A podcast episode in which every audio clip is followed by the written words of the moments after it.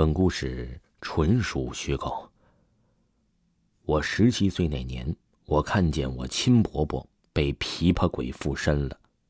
之前我伯伯他孤身一人，老婆早去世了，他耳朵也有点不怎么好，一个人就在山沟里搭了个工棚，养鸡养猪的，过了一个人的小生活。那天呢，好像是有一个人经过他工棚，去那里找点水喝。当时啊，我伯伯就在编竹篮。那个人叫了好几遍，我伯伯都没有理他。是我伯伯耳朵不好，然后那个人就走了。来掏水的人有两个灵魂。等我伯伯回家的时候啊，那琵琶鬼就跟着回来附他身了。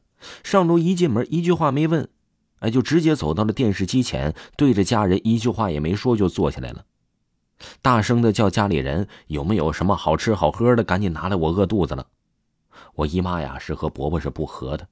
姨妈就说：“饭菜不是在桌上吗？你自己吃呗。”我伯伯站起身来，看着这桌上的饭菜，一脚把桌子踢翻在地了，饭菜都碎了一地，然后就走回去，原地说：“我第一次来你们家做客，你就让我吃这些，连肉都没有，赶紧去菜市场给我买点肉，给我做了。”这时候，全家人就知道了伯伯被鬼上身了。我叔一个人陪笑着伯伯。姨妈赶紧去叫隔壁的老人，我表弟和他的表姐去这个市场就去买肉了。当时啊，我也是经过他们家，听见了他们家好吵，才上去看的。上去的时候啊，也看到好多人在的。我伯伯呢就被四五个老人抓着摸在他身上了。这琵琶鬼附身，专业的老人他们可以摸得出来啊。琵琶鬼在人身上有棋子大小一般，会移动。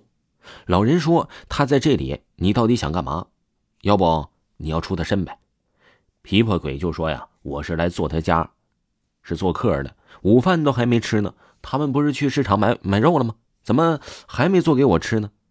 要吃饭前先拿酒，我要喝酒。”老人就坐在伯伯旁边，他们就叫我叔啊，把酒拿过来了。我叔拿着娃哈哈装的白酒，这起码呀得有一斤吧，递给了伯伯。这伯伯一掀开盖直接丢掉了，把酒一口喝完。我的天哪，六十多度的白酒，这一整瓶喝完一点事没有。他就和老人聊起来了。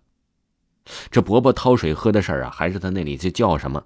他说：“我吃好饭我就走了。”一会儿啊，我姨妈就把饭菜送过去给他，是好吃好喝招待他。他吃了之后啊，就叫人说要走了。老人们这个时候就问了：“你真的要走了吗？”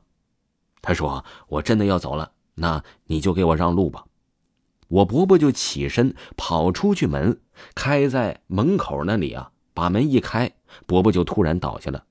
老人们赶紧去扶伯伯，问：“没事吧？现在可好？”他说：“没有，现在没事了，身体也挺好。”老人们就叫亲人去伯伯面前问他：“他们都是谁？叫什么名字？看看能不能记清了。”他愣了好一会儿，什么也没有说。老人又摸伯伯，生怕这伯伯身上还没去病呢。人家就问：“你还不走，想干嘛呀？要不打死你了？”他说：“呀，求求你们啊，你千万不要打我，千万不要打我，我还想跟你们再要点见面礼。”老人问：“要什么？”他说：“要两只母鸡。”老人让姨妈拿两只母鸡，把它们绑在一起，挂在了他脖子上。